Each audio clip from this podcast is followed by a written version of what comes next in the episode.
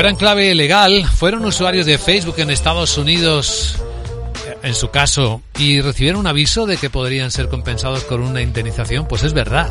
Vamos a verlo con nuestro abogado Arcadio García Montoro. Buenos días, abogado. Buenos días, Luis Vicente. ¿De qué hablamos? Pues de que es cierto que la compañía ha llegado a un acuerdo en sede judicial para que muchos de los usuarios sean merecedores de una compensación como consecuencia de la fuga de datos que invadió su privacidad.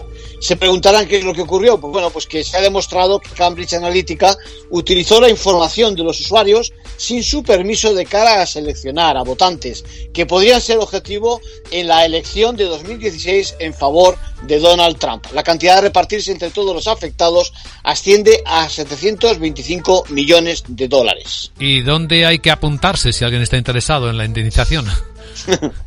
Bueno, primero tienen que ver si fueron usuarios de la actual meta entre el 24 de mayo de 2007 y el 22 de diciembre del 22. Bueno, en función del tiempo, dicho fondo te concederá una compensación. Así que facilitando dirección, correo electrónico asociado a la cuenta, junto al número de teléfono y nuestro nombre de usuario y poco más, sin necesidad de abogados ni de acudir al juzgado, te registras y ya recibirás información conforme se den los siguientes pasos. Eso sí, recuerden que el plazo acaba el 25 de agosto. En conclusión.